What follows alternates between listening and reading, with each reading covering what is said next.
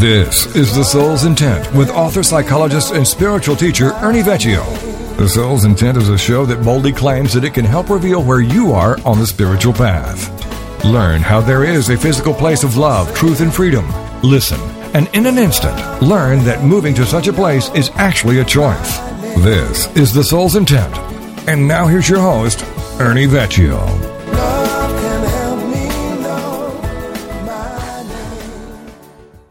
We want to do in this show tonight is we want to talk about uh, the relationship between the soul's intent and the motivation of the human ego. And, and of course, before you can have that discussion, you have to talk about uh, what is soul, what is ego. And I think a lot of people are real clear on what ego is. I mean, it's the it's that part of us that is in the physical world that is you know that's tied to the external and it's motivated by the outside world and the rewards that it gets, and it is. Um, it's kind of uh, um, connected to attachment to people and places and things, and from the mild to the extreme, even to the point of addiction, so to speak. Where the soul is an energy field, where a lot of people think, and I think it's the metaphysical people that believe this, is that the soul comes in with a, a map of some sort uh, that we're supposed to get the ego out of the way so that we can participate in the mapping of the soul. I don't know that I agree with that. I think that the soul is uh, attached to life and and life's energy and what that is symbolic of. I don't know that I think of the soul as a divine characteristic. I know that when you're fully in life, it feels divine, but whether or not the soul is divine is a whole other topic. So, um, so what do you think about that? Those two distinctions, and do you think that the soul has a pre-programmed map, so to speak. Hmm. That's um, what, that's what I don't know. believe.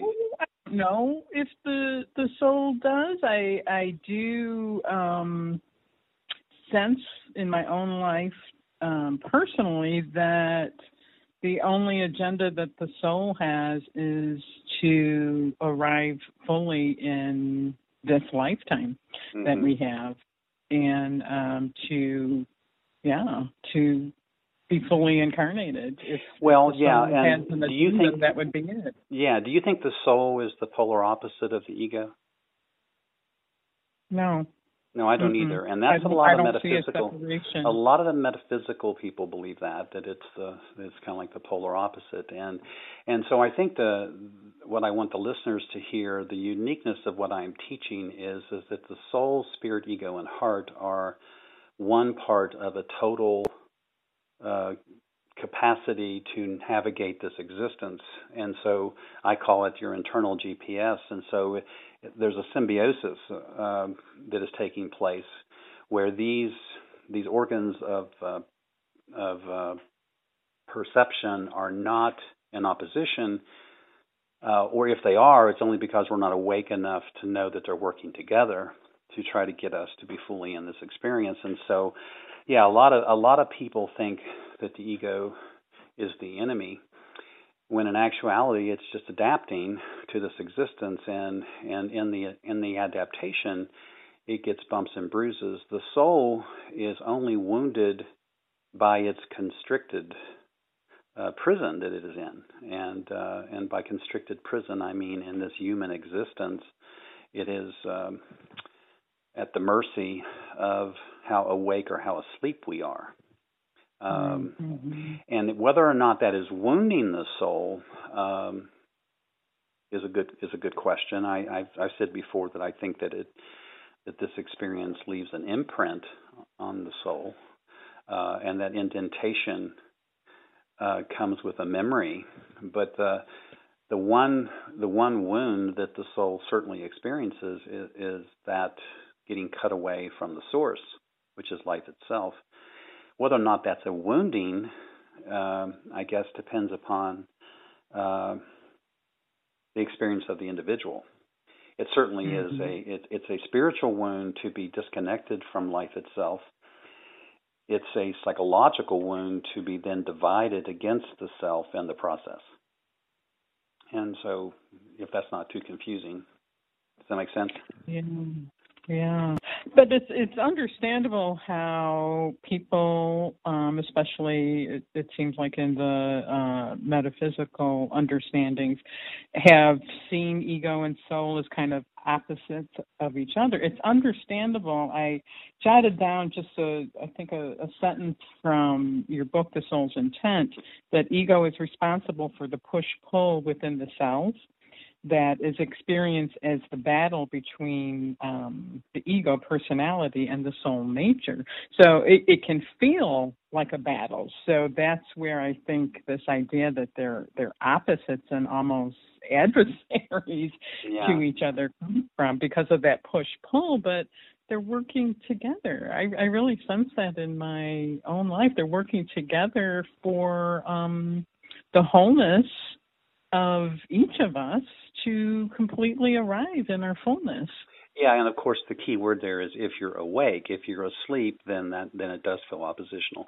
When I was away and I was writing about this, one of the things that that uh, came to mind was that people think that um, that the ego is um, persistent and repetitive, and it needs repetition, it needs pattern. Um, of repetition and that it never stops because of that. Well, it isn't really the ego. The ego would lie dormant if it wasn't for the human spirit.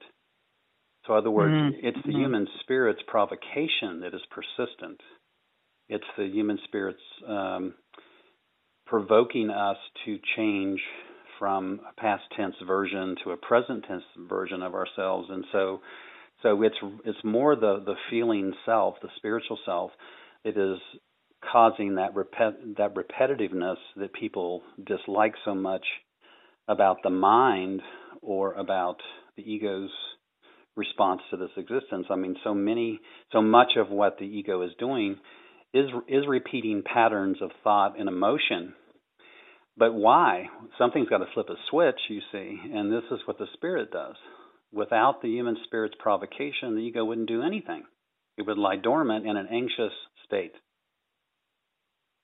So, in that anxious state, um, what's it anxious about? Well, the, the ego wants to, in the external world, to get somewhere, go somewhere, accomplish something, achieve something, obtain something, attach to something.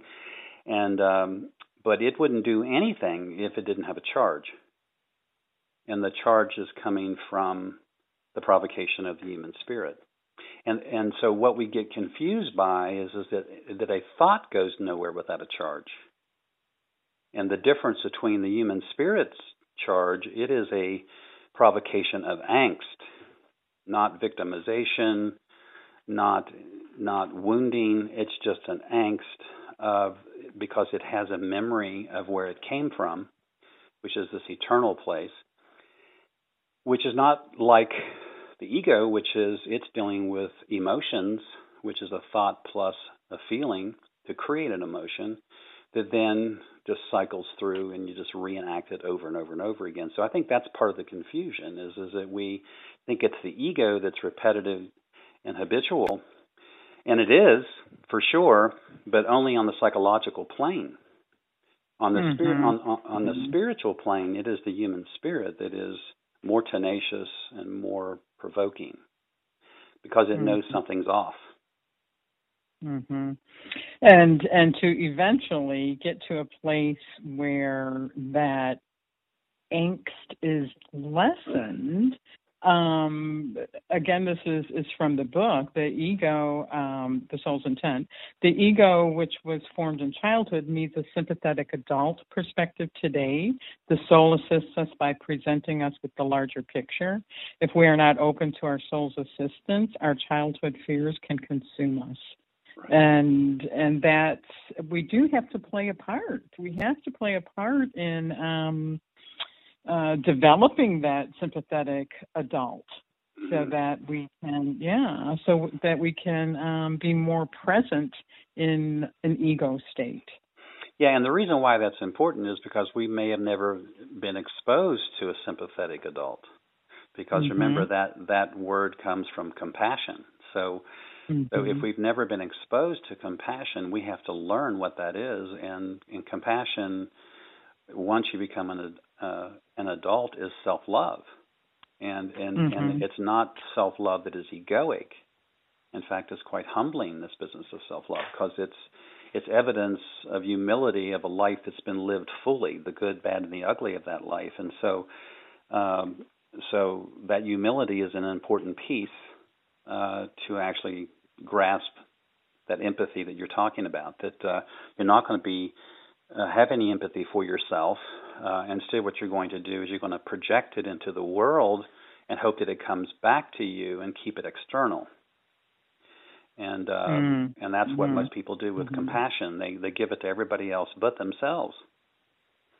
And um, so the the repetitiveness of the of the angst of the human spirit is for us to self correct the division that has happened to us psychologically. If we don't repair that division, then we cannot heal the separation from the source. So those are two those are two key pieces mm-hmm. to keep in mind when you talk about this relationship between soul and ego. And healing that separation um, is a big part of the soul's intent. yeah, well, it, it's, yeah, it's it's probably the only thing that matters because mm-hmm. if you can you know, we were talking before we uh, you know started the show about a precipice, you know, about um, about transition and about change. The the soul knows that if we don't change, then and grow from the changing, that we're not going to heal the divided self. So there's two divisions here. There's the precipice between us and the source, but then there's a precipice that exists inside us just because of our own division. So mm. healing one mm-hmm. precedes the other. And mm. so what and so I think what happens in the spiritual community is at least this is my sense of it since I've come out of the hospital and started working in this in this uh, genre of spiritual teaching is is that um, we've got those two confused that that there's a way to get around the psychological division and go straight to the spiritual and that's an illusion and it's an illusion that the ego participates in. Because the ego doesn't want to heal its division, it doesn't even know it's divided. Mm. Mm-hmm. Yeah, so the ego will convince you that there's a shortcut to God, and uh, or there's a shortcut to to a relationship to your own soul. There's no shortcut. It has to be through through that divided self, through the, through, through the healing of that divided self. Mm-hmm. Mm-hmm. And that that push pull feeling that we can experience that's really uh, it's kind of the spirit the push and pull of the spirit um, wanting the soul to fully arrive in our lives so it's like a, a birth of the the true self well if you can imagine yourself on a on a swing you know uh, the the human spirit's role in the swinging experience it's it's the it's that that individual standing behind you that's pushing you when you slow down. You go back and forth and back and forth. And when you begin to slow down this the human spirit gives you another push so you'll continue to go back and forth and back and forth and on that swing. And so it's that it's that's the push. The pull is uh, that we feel internally that something is off we mm-hmm. feel we feel a sense that uh, of division. We feel the the disconnect from the source, and that's what's pulling us. But if you don't understand that, then you think that the back and forth is between the good and the bad of who you are, between the dark and the light of who you are, and you get and you stay in the psychological piece of it, because there is opposing forces in that divided self, mm-hmm. and you could mm-hmm. think and you can think that that opposition is the is the um, the spiritual challenge. That's the psychological challenge. And what I mean by that is is that you know I'm I'm giving the voices in your head uh, names like counselor, mediator, critic, and bully. Well, that's the opposition. Those four inner mm-hmm. voices are fighting for the floor, so to speak.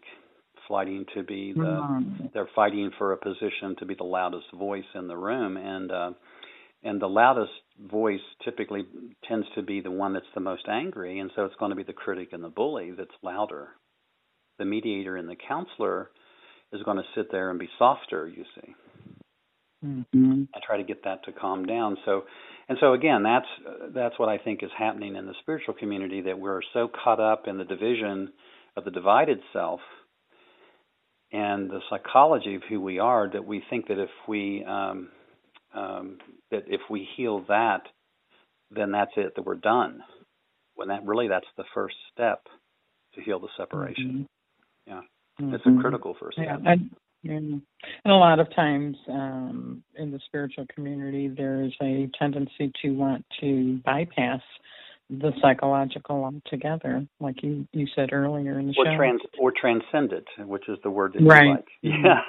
Yeah, yeah, mm-hmm. yeah. Well, yeah, mm-hmm. and um, yeah, and so it's it, it is, um, and so of course my name for that thing that we're trying to transcend uh, is type trait ego dysfunction or personality disorder. So, in other words, the mm-hmm. ego ego by design is going to be disordered. You know that because everybody has a shadow and that shadow, that dark side, uh, is compartmentalized. It's out of our awareness, uh, or it's fully in control of our lives, one way or the other. But um, yeah, so it's a totally different animal. Mm-hmm. It seems like there's there's two two major things to to um, to be aware of. One of them is awareness. To to have the awareness to if you if you are in a confused place and um, you're in a place of suffering, seek out a, a spiritual teacher that you feel um, has the wisdom to share with you to understand and to become aware of the dynamics of the, the human condition. And that would be really a first step for somebody who's in a place of suffering and they don't know where to go or what to do. Yeah, I mean, and, and I think the word there is reflection. I mean, you you've got to be able to, you know, we we say in Christianity that uh, God created man because he couldn't see his own image, um, uh, and he couldn't mm-hmm. see his own reflection, mm-hmm. and uh, and so we need the the that individual or individuals that uh, can sit and reflect with us to be able to see the you know to see who we are. We don't. The ego doesn't have a sense of itself. Um, and if it does have a sense of itself, it's quite disordered, whatever that sense may be. And um, mm-hmm.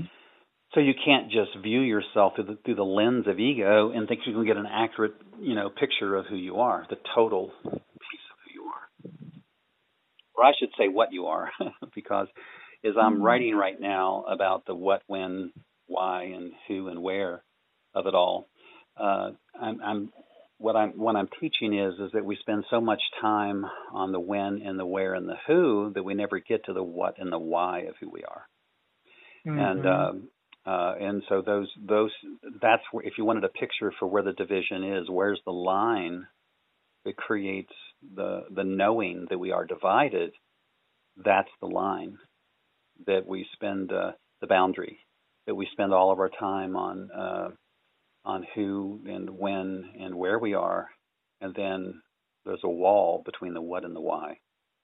Mm-hmm. And mm-hmm. Uh, and so to be yeah, if that makes sense. And the ego cannot the ego can't see itself, right? Right. And so that is the the purpose of seeking out a, a good mirror in life you know so that you can have that um, reflection to to help understand what's what's going on overall. We we need that because the ego is blind. Yeah it can it, it can only see itself through a cracked mirror. Everybody has a crack in their mirror.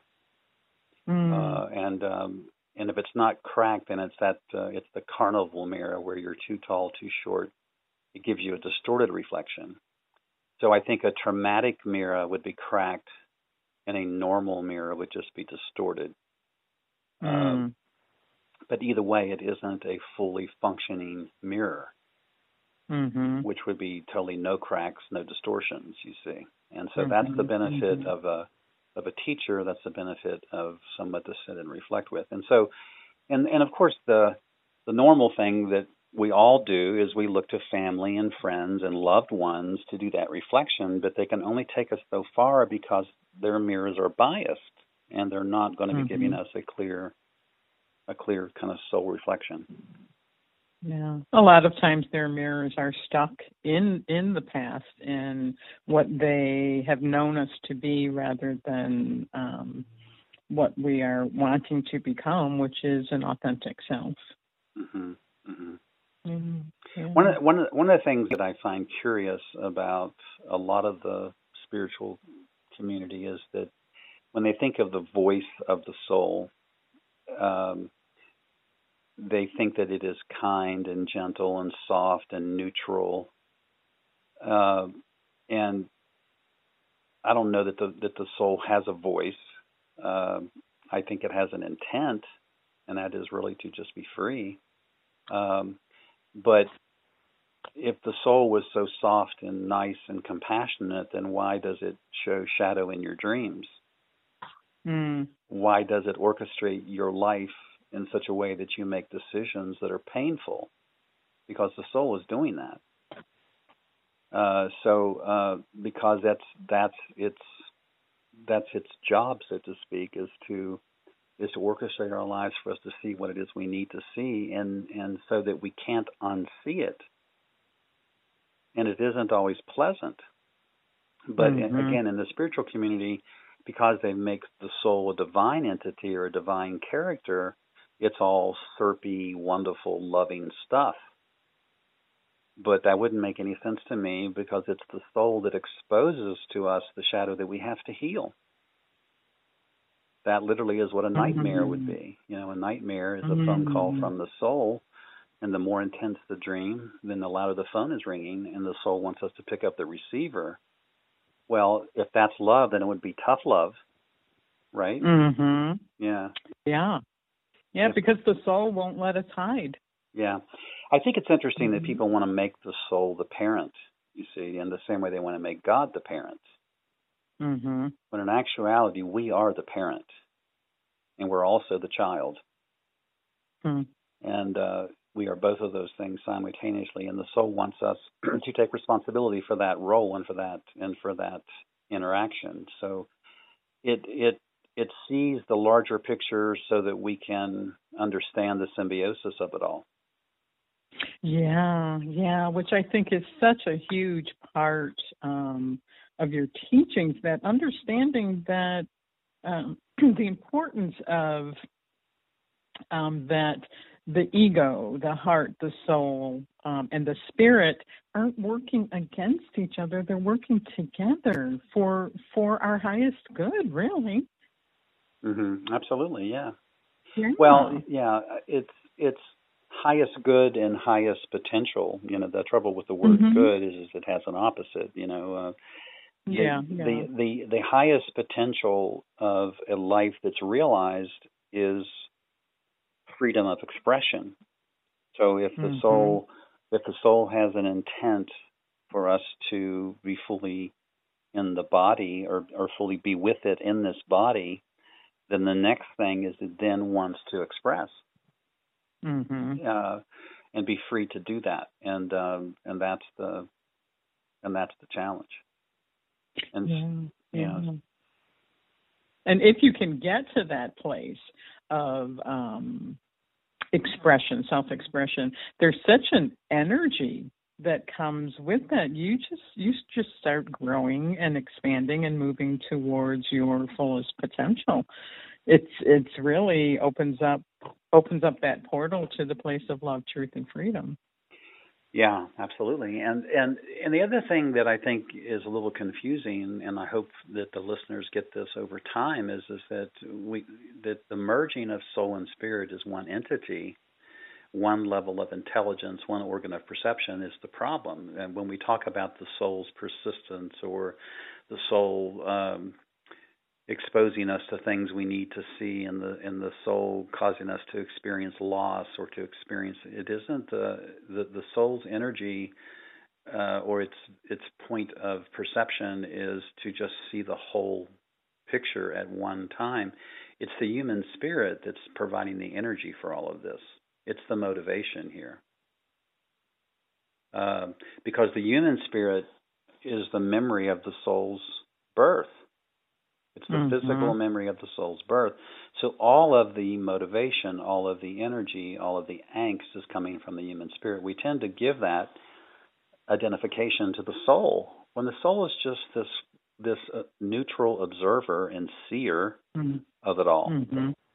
Mm-hmm. and um, and takes whatever material that is our is the, is our lives, symbolically, metaphorically, showing us what it is we need to see by just moving the pieces around in some sequential order for us to see um, what it is we need to see.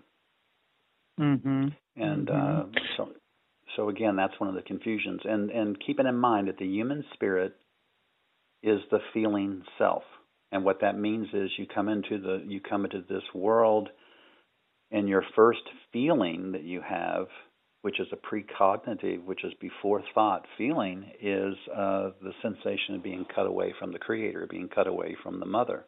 That's your very mm-hmm. first feeling. You don't. That is not. A, that is not an emotion because it isn't tied to a thought. So there's no way to analyze or qualify it. It's a sensation of being cut away. It's not an analysis of being cut away, and then analyzing mm-hmm. the cut, so to speak but then as soon as as soon as we're in this experience for a couple of years we begin to realize you know this sense of i and me is taking form and uh mm-hmm. whatever i was in the beginning i haven't got time for i've mm-hmm. got to mm-hmm. get busy being i and me whatever that is. Mm-hmm. and so mm-hmm. and so that's that is the um the fated break from that from that original connection to the source and so it's uh so yeah, it's a little confusing because people merge uh, spirit and soul as being the same animal, and they're just not at yeah. all, not even close. Yeah. Yeah.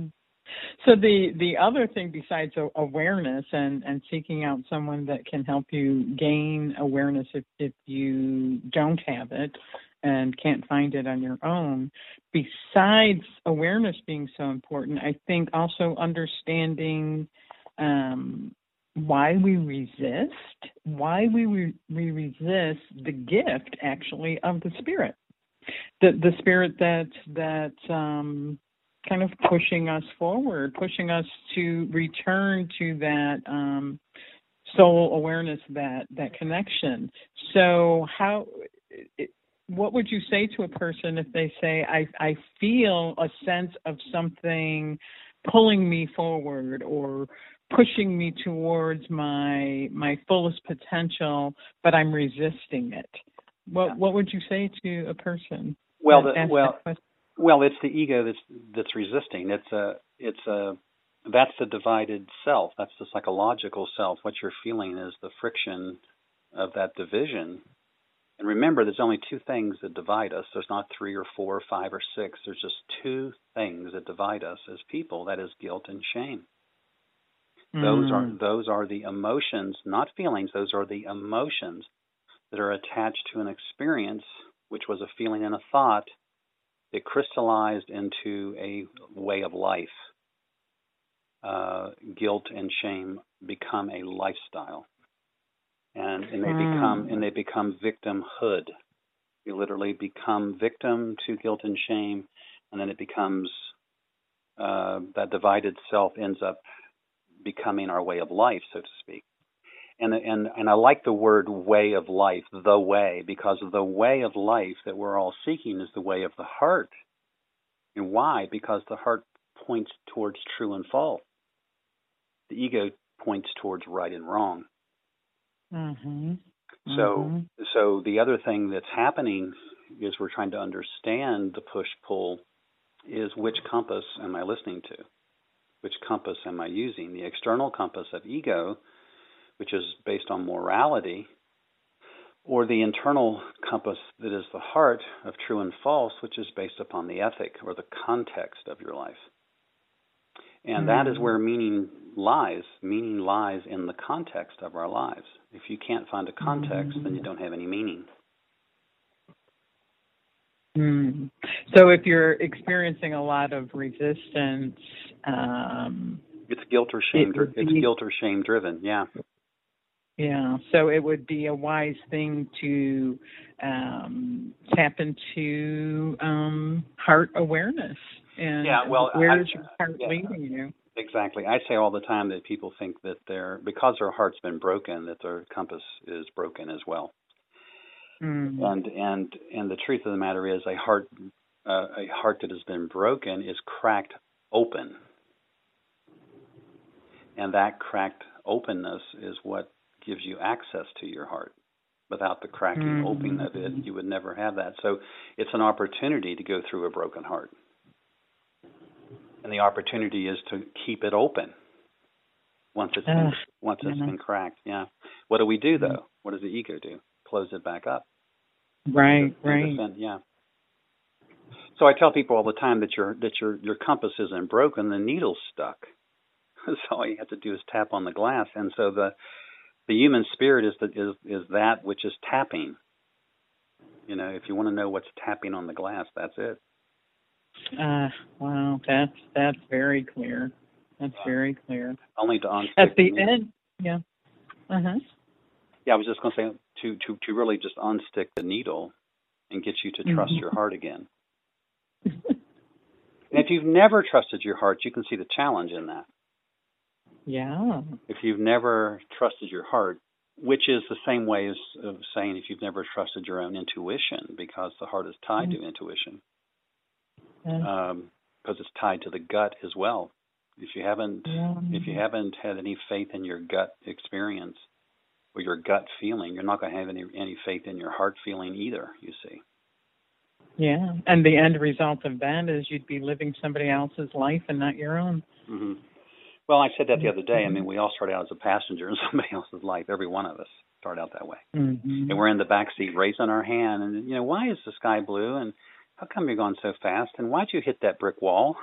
you know, and why are you slapping me? And uh, and why are you saying Mhm. such horrible things to me? And this, you know, but in the back seat, that back seat experience is is what we all have. And then we make a pact with ourselves. It's a nonverbal pact that boy, when I get out of this back seat and become the driver of my own life, things are going to be different. And then we forget that promise we made to ourselves. Mm-hmm. And instead we end up repeating the very the very thing that we were taught.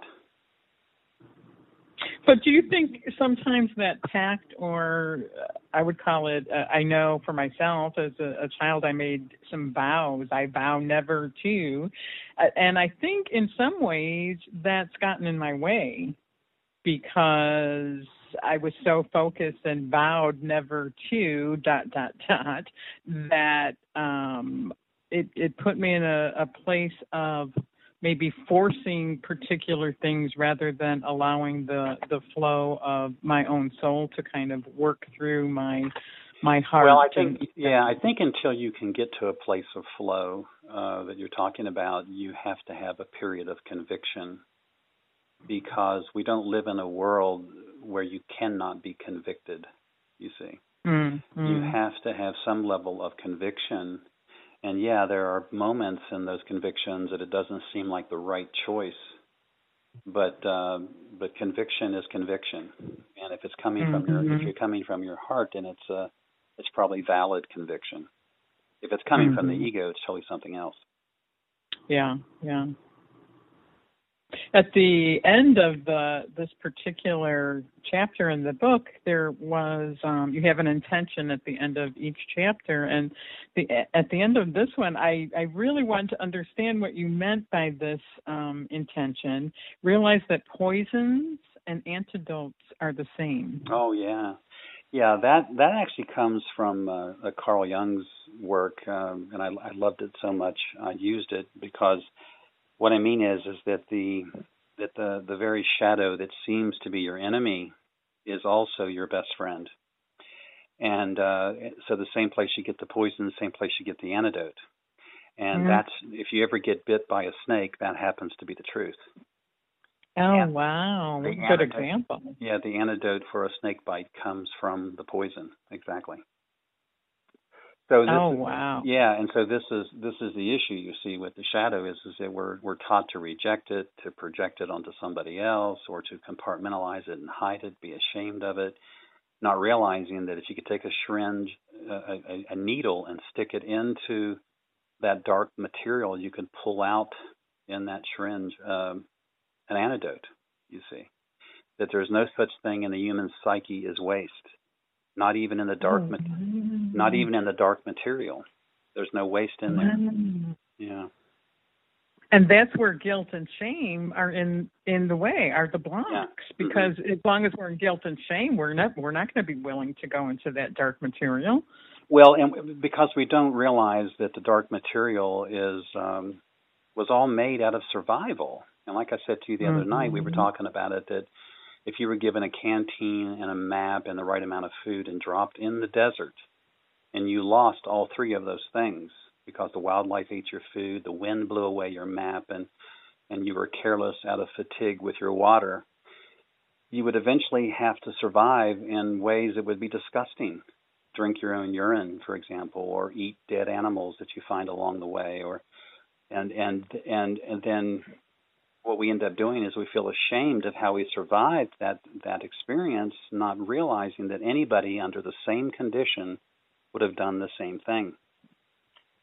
And so you have to take a little bit of pride in the fact that you survived in spite of it all. Mm-hmm. And if you can't do that, then you're not going to be able to see the value in it, you see. Survival has yeah, always been outside. You'll be hiding. You'll yeah. be using your shame to kind of not knowingly hide behind.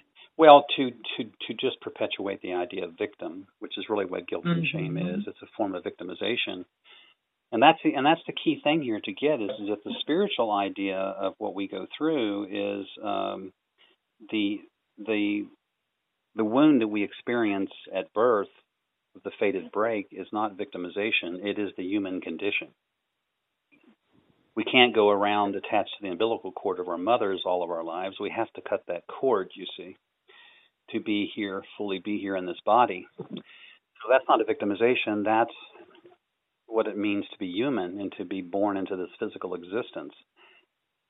And so, what we tend to do is we attach what happens after that victimization which is guilt and shame, or after that wound of guilt and shame, into victimization. So we feel like the, that our division from the source is part of it, and there are two separate kind of wounds. Mm, and as long as we're doing that, being in that victim place, we can never ever reach our our full potential ever. Well, and when you begin to realize, certainly like I have done, I mean, if there's one thing that, I mean, I was a victim in that I was, you know, I was born into the world of of two parents who had no business having children, and that victimization was certainly one kind of victimization that I had to deal with. But what really drove that home for me is when I started working with trauma patients who were amputated and paralyzed, and I thought, my, you know, no, no matter what I've been through, I've got my legs, I've got my physical abilities um, mm-hmm. What these people are experiencing is victimization at a level that's much worse than what I went through. And when you begin to to look at that, that it's relative, you see, but the ego mm-hmm. doesn't. But the ego doesn't know how to do relativity. You know, it doesn't look at its own victimization and then somebody else's victimization and be humbled by somebody that's had a worse experience than their own a victim is a victim is a victim, and we just kind of play it out that mm. way. Yeah. So you have to, and that's where the humility comes in. You know that uh, that at some point you have to look at the victimization that you've experienced and realize that you know it might have been bad, but gosh, it wasn't as bad as this guy over here. You know, or it wasn't as bad as that person, and then you begin to to step back from it and look at it from a different vantage point and and the further back you get, the tinier it becomes, and that's the point. If you see it from the soul's perspective, your victimization was a flea on the back of a dog. I mean, it was no kind of victimization at all compared to some other people. And and that's what you have to be able to do is to make that comparison. That's where empathy and compassion comes in. Mm-hmm. But if you're so caught up in your victimization and caught up in the anger and the guilt and the shame that comes with that, then you can't see other victims. You only see your own. And uh, or you do what the ego does, you elevate yourself above it somehow, or you're addicted to it. This is the trouble with people don't understand that the first thing on the planet that we are addicted to before we ever take a substance of any kind is our emotions. We mm-hmm. are we are addicted to our emotions and the pattern of thought that go with that. That that really is what makes personality disorder. Is an addiction. Oh wow, that's, addiction. that's a big thing to understand. Yeah. yeah. Yeah, and so we medicate that. like I said the other night, we mm-hmm. medicate that versus try to feel our way through it. Mm-hmm. The key word being mm-hmm. feel our way through it instead of emoting yeah. our way through it. Mm-hmm. So what yeah. what what you're seeking? watch this. What you're seeking in in in the spiritual wound is transformation or return to the original authentic self. What you're seeking in the psychological wound is um, is to heal, and um, which is totally something different. Mm-hmm. One one is transformation, the other one is really uh, cathartic. But you need both. Well, you need you need a cathartic experience to see the whole of your life, and and that that's mm-hmm. the example I, I like of the you know when I said when I've when I've asked people have you ever been in a car wreck before and has your whole life ever flashed before you? Well, it is the soul that is showing you that flash of your entire life in that moment, and it happens in milliseconds. You see your whole life mm-hmm. flash before you as you're in this car accident. Uh, mm-hmm. What if you could access that same view of your life without being scared into that place? You see what I mean? That yes, fl- I do. That mm-hmm. flash of that flash, that panoramic view of your life is available to you all the time. You don't have to wait for a car wreck. you don't have to wait for a severe trauma. It's there all the time. You can see at that level anytime you choose to see at that level. Yeah.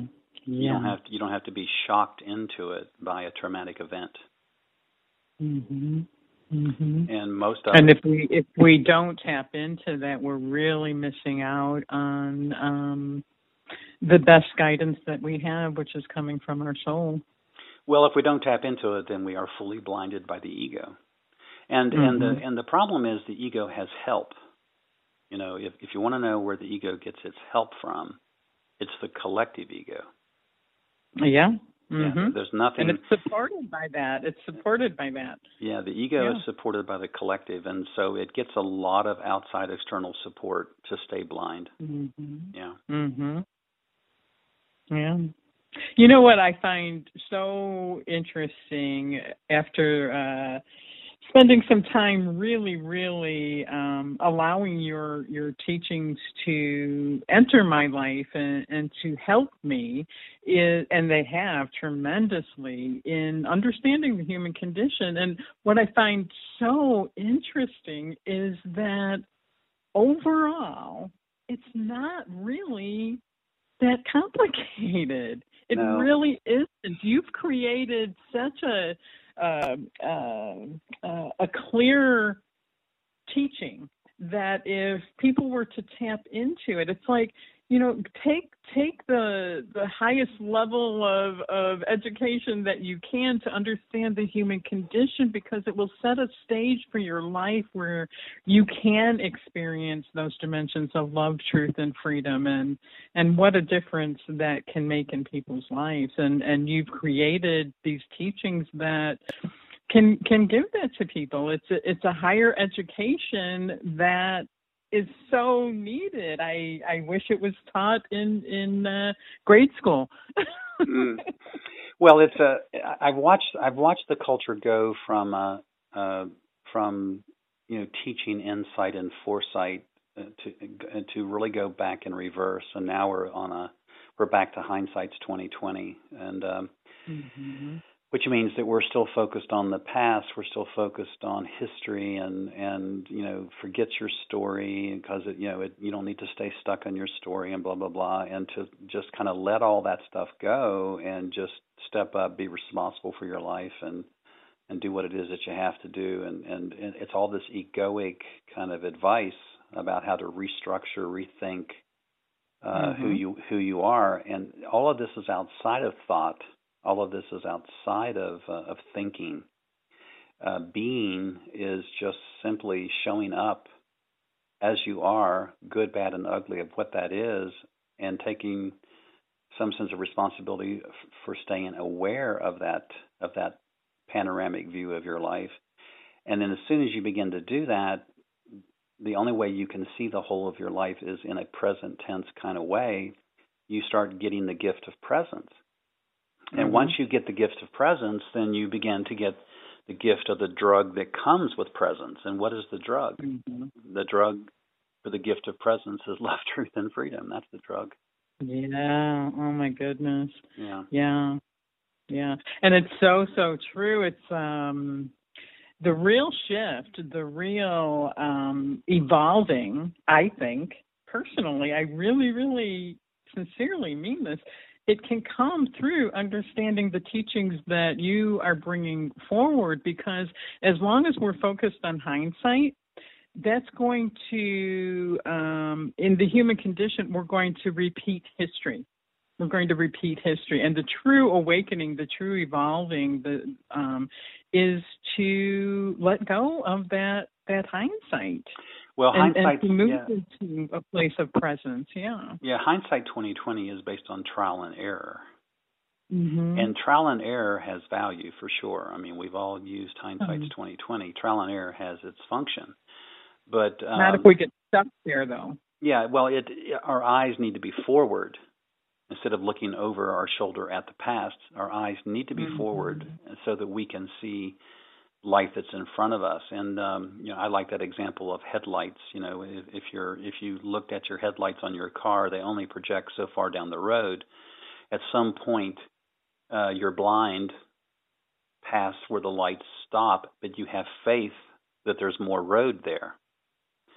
Uh, and so you're mm-hmm. only going to move forward if the lights are pointing forward, you see, and you're looking forward.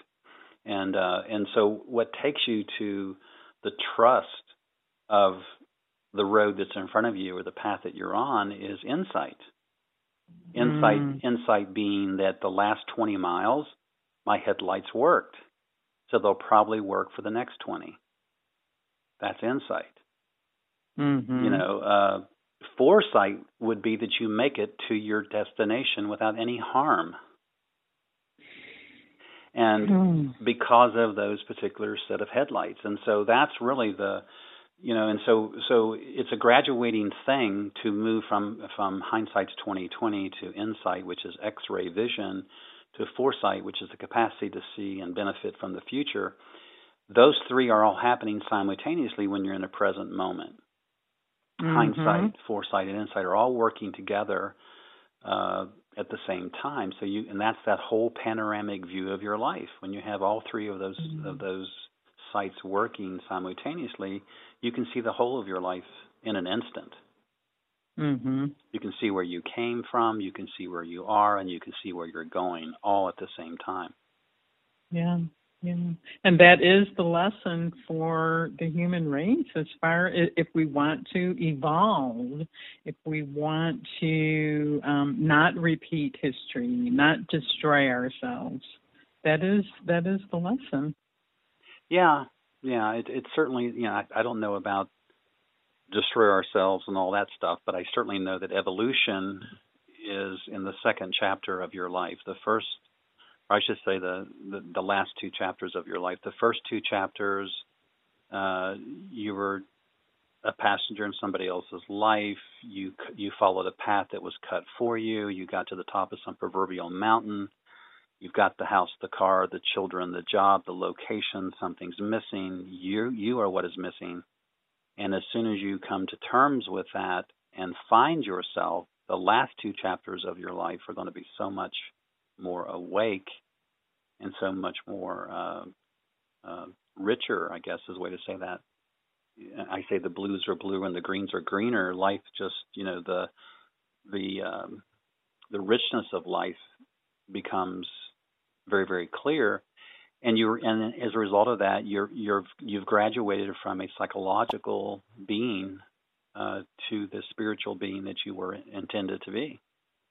Mm-hmm, mm-hmm. It sucks that we have to go through that, and I said that to you the other night on the phone. You know, I I don't like it. You know, I wish we we could come out of the womb just a genius and wise as hell and just get dumber with age, but it doesn't work that way.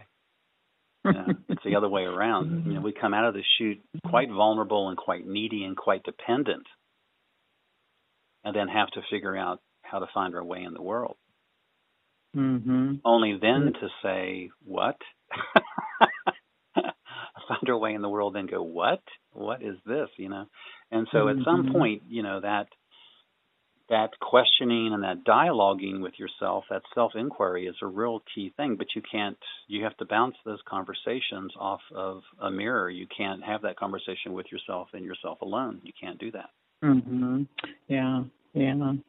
And the saddest thing for a person would be to live out their entire lives and never get to that place where they can just have a glimpse of the dimensions of love, truth, and freedom, and and to be awake in their lives and you know experiencing life fully.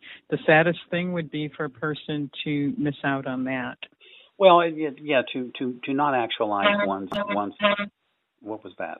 to to not actualize one's potential is the is is the sad thing. You know that we we all just kind of reach some proverbial peak in our lives and stop, and um, or to stop trying to educate ourselves about life. You know, we Mm-hmm. we go to to structured schools, we get our diplomas, we get our college degrees, and we specialize and we do our vocations, but life is still happening, education is still coming at us. Um, and the education of the soul, which is the ultimate teacher here, is uh, is really where we need to be getting and um, and opening ourselves up to that wisdom. And so, to me, Mhm. to me, the sadness is not just reaching your full potential, which is fully be in this experience. The sadness to me is to think your life has no value, that there's no wisdom in your value or in your life. Everybody has wisdom. Every single person on this planet has wisdom from their life experience, but so few people think there's wisdom in it, you see, Mm-hmm. because they haven't figured out the formula, if you will, or the context that uh, that that makes the wisdom kind of glaring. That's why I say it's hiding hiding in plain sight. This wisdom.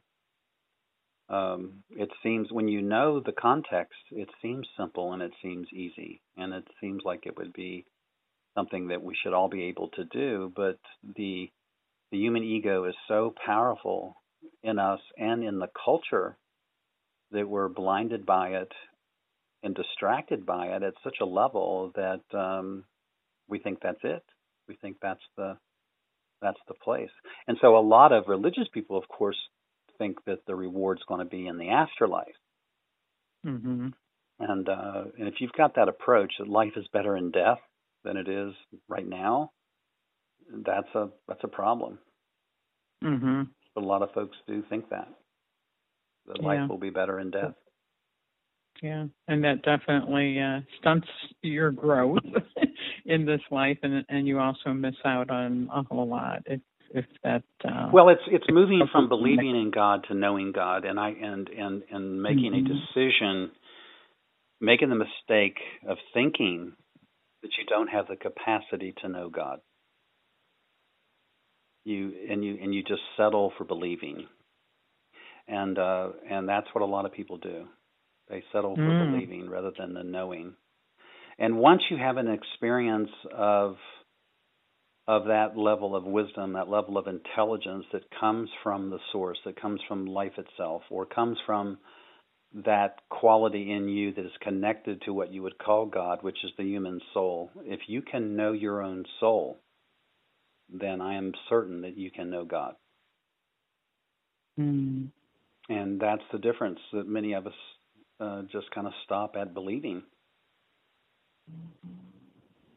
So it depends upon how driven you are to get to a true place uh, of being, uh, who, what, when, where, and why you were intended to be here. You see, I mean, that's, that's how how convicted are you to to that level of presence?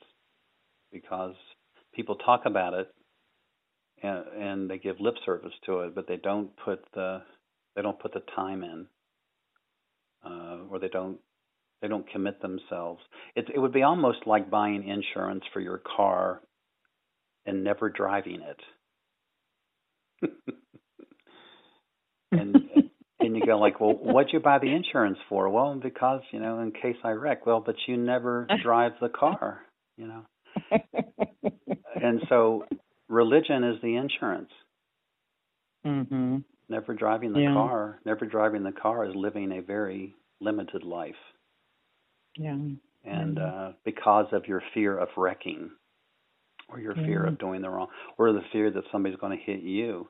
Um, so that fear keeps us from getting behind the wheel and taking charge of our own path, whatever that may be. Mhm. But we'll spend Mhm. money on insurance easily, but never learn to become careful drivers. You see, and then and then go out and see the world with that capacity of mobility. You know, that's kind of the way I see it. If that makes any sense. Mm. Yeah, yeah, yeah. I just wanted to say too that you know the importance of um, really tapping into a good teaching is you can have many many cathartic awakenings in your life and go back to sleep. And I, do you know what I mean? And Mhm. so I think it's necessary to find some kind of structure in a teaching that you can rely on so that if you do have a cathartic moment, you don't go back to sleep. Because if you do, you're going to have another cathartic moment down the line or really live kind of a, a life of um, suffering without purpose. That was a curiosity to me when I was working with trauma. Is is that uh, about three to five percent of the people that awaken stayed awake, and I think that, um, and I really couldn't discern, uh, you know, why some person stayed awake and one person chose not to, uh, with the exception of that their their ego is just that powerful, and their personality was just that strong that they just really couldn't imagine themselves any other way except for the Mhm. ego's perspective. And um, but um, it isn't. Um, the unfortunate part about this business of awakening is that if you don't understand or don't know the benefit, then you're ignorant to the to the payoff or to the potential of it all.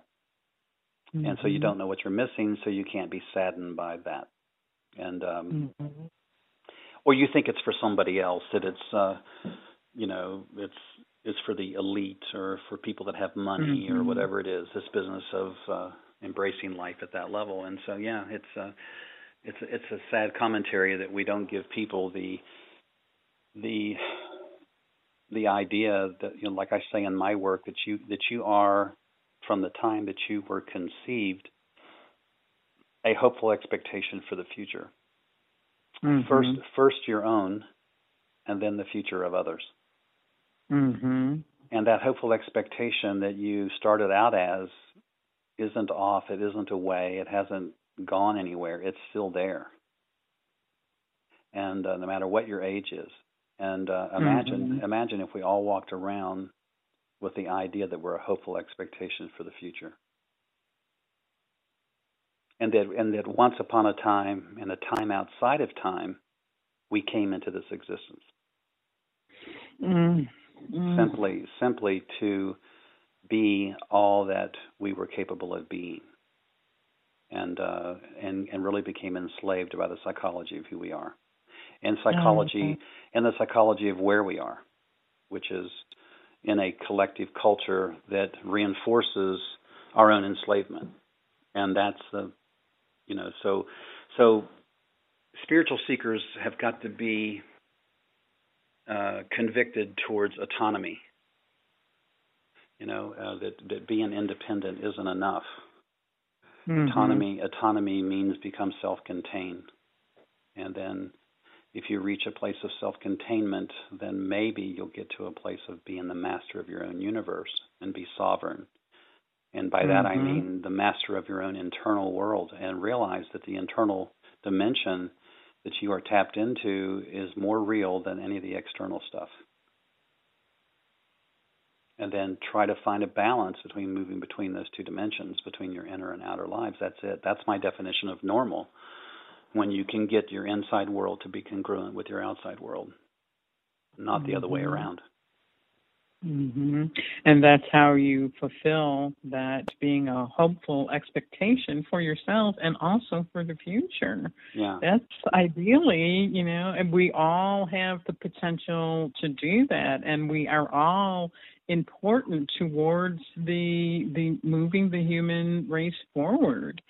Well, we're all we're all are, we're yeah. all passing the baton at some level to the generations mm-hmm. that are mm-hmm. behind us and if we're not taking mm-hmm. responsibility for what that means and so the first the first place i mean imagine that you have the capacity to parent yourself or i should say parent the ego into a present day adaptive state so that in that present tense place your heart's activated as the true compass. Your soul is now orchestrating your life for you to see what you need to see.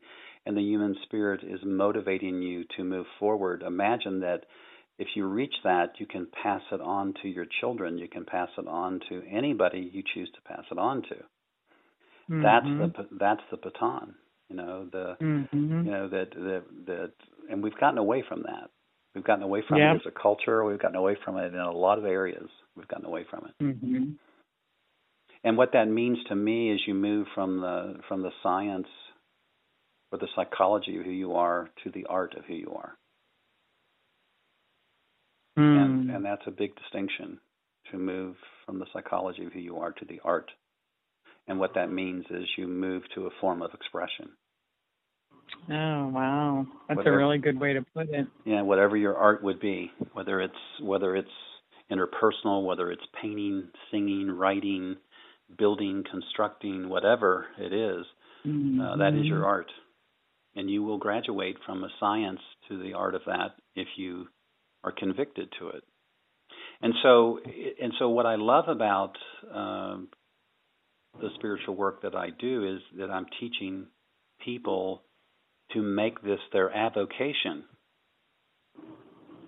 And avocation is typically tied to recreation. Recreation mm means recreation. So mm. so so imagine that your avocation is nothing but an extension of your own recreation, which is your own recreation, which is perpetual if you are in alignment with it. You will be recreating yourself all the time. Oh wow. Yeah, it's like somebody asking you, you know, and, I, and I've had this happen to me. You know, um, um, they will ask me a question like, um, "Where are you now?" or "What?" or "What was your year like?" or whatever, and I will say, "Well, have a seat," because I have a list of things that that I've done in that year that I didn't do the previous year, and uh, and and what I typically get back from people is, "Boy, you're just constantly, you know, stirring the pot, aren't you?" And I say, "Well, I'm constantly recreating now." Mhm because life is nothing but a series of nows, present moments. And so I try to have a few brand new moments in the course of my uh, year that are different than the moments I had the year before. That's mm-hmm. why that's why I say I like I like it when I have stories because I said a long time ago if you haven't got a story nothing happened. you know, I was going to write a book one time with that title. If you haven't got a story, nothing happened. Which mm-hmm, is true. Mm-hmm. And so what? yeah, because a lot of people actually are. uh I love the movie uh, Groundhog Day because when I saw that movie, it just made me realize that's the way a lot of people live their lives, this living the same day over and over again. Well, just look at the victim idea. You know, we're talking about the relationship between the soul and the ego today, but uh, the the ego is victim uh, and been victimized by this psychological experience. Uh, but if you actually went out and interviewed 100 people on the street, everybody's been a victim. Everybody has a mm-hmm. story. Yeah. Every single buddy has a story. Right. Mm-hmm. And so, and so, if you look at them and say, "Well, what? So, what'd you get from your story?" They would go, "Huh? what does your story teach you? You know, and and most people come back with life is hard or life sucks or life isn't fair or or the government sucks or whatever, you know, they come back with, and well, you didn't get anything from your story. And then that's where I came up with the line: "You do know that if you haven't got a story, nothing happened." Mm-hmm. And so something happened. You may not like the something that happened. So what are you going to do with it? Right. Right. And the answer for many people is, well, I'm going to continue to blame that story and that experience for why I'm no further along. When in actuality, we're no further yeah. along because we stay stuck in the event and not get the lesson or the teaching from it that allows us to move forward. Yeah, yeah. I think a lot of times people stay stuck in a victim place because they're receiving some kind of payoffs. Oh, yes, and they don't course. realize that there are payoffs if you move out of that victim place and what those payoffs would be. They don't understand that, so they're willing to just get the payoffs from being a victim. Mhm. Mhm. Yeah. Well, you know the so so the way we can sum up the show today is is that the relationship between the soul and the ego is the same is the same relationship that a parent and a child has.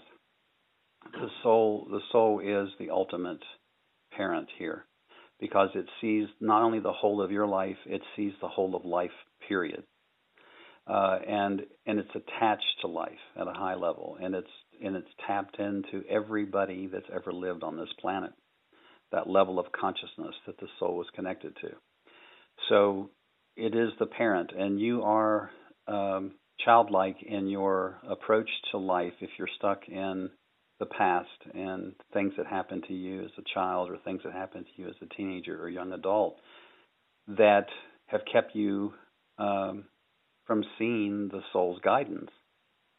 And uh, so, so it's a symbiotic relationship in the sense that the soul is going to continue to orchestrate for you what you need to see for you to make changes and to look at your life in its entirety and look at it in comparison to the world around you. In other words, you're not living in a vacuum. Uh, and everybody that is on this planet has had hardship. Everybody has had adversity. Everybody has had things they're not happy about or they're not proud of or things they're ashamed of. Everybody has that. And so, if that's true, if we all have the same wounds from the psychological existence that we are, then the only solution is how do I get back to just being what I was intended to be, which is a self expressive, creative, and uh, potential energy that you are. And uh, and so it and that's it. And so knowing knowing how the the communication is occurring inside of you, knowing how your internal life is constantly creating the push and the pull that we talked about before. It's all happening. That friction is all happening so that not only not, not to make you crazy, not to make you depressed or anxious or afraid, but to remind you that you are still alive. Without that friction, it'd be no different than putting a an instrument up to your heart and hearing nothing beating. Mm-hmm. You know, the, you, the friction is there to remind you you are still here and that you mm-hmm. are still alive and you are in this existence. It's up to you to sort out um, the guidance and to get some context for it. And this is where my teaching comes in is, is that it, it gives you a context that's very clear, very precise, and uh, and very true. And uh, and the cool part about it is that it superimposes over top of all religions, all counseling and psychological theory. It is quite generic in that it is talking about the human experience. Mm-hmm. And whatever your belief system is, whatever your faith is, it will increase that. It will not harm it in any way at all. Mm-hmm. Do you have anything you want to close with? Um, just in the last thing you said about uh, the friction and how it lets us know that we're alive and really to embrace that friction rather than try and get rid of it. Yeah, and know that there's a lubricant, a lubricant mm-hmm. for that friction, and it is self-love. Mm-hmm. And if you if you feel that the intensity of the friction is just more than you can handle, then you haven't gone deep enough into the shadow of who you are to pull out matter of the heart, which is the lubricant, which is the blood, sweat, and tears of this existence. And in that dark mm-hmm. material is the antidote. Thank you for being a part of The Soul's Intent with author, psychologist, and spiritual teacher Ernie Vecchio. This is the show that can open your mind to things you never thought possible. While problems manifest psychospiritually, on a most essential level, there exists an energy component that provides the instructions for these fields to enter awareness. And the soul's intent is here to help you learn what these instructions are. Join us each week to learn how there is a physical place of love, truth, and freedom, and how in an instant learn that moving to such a place is actually a choice.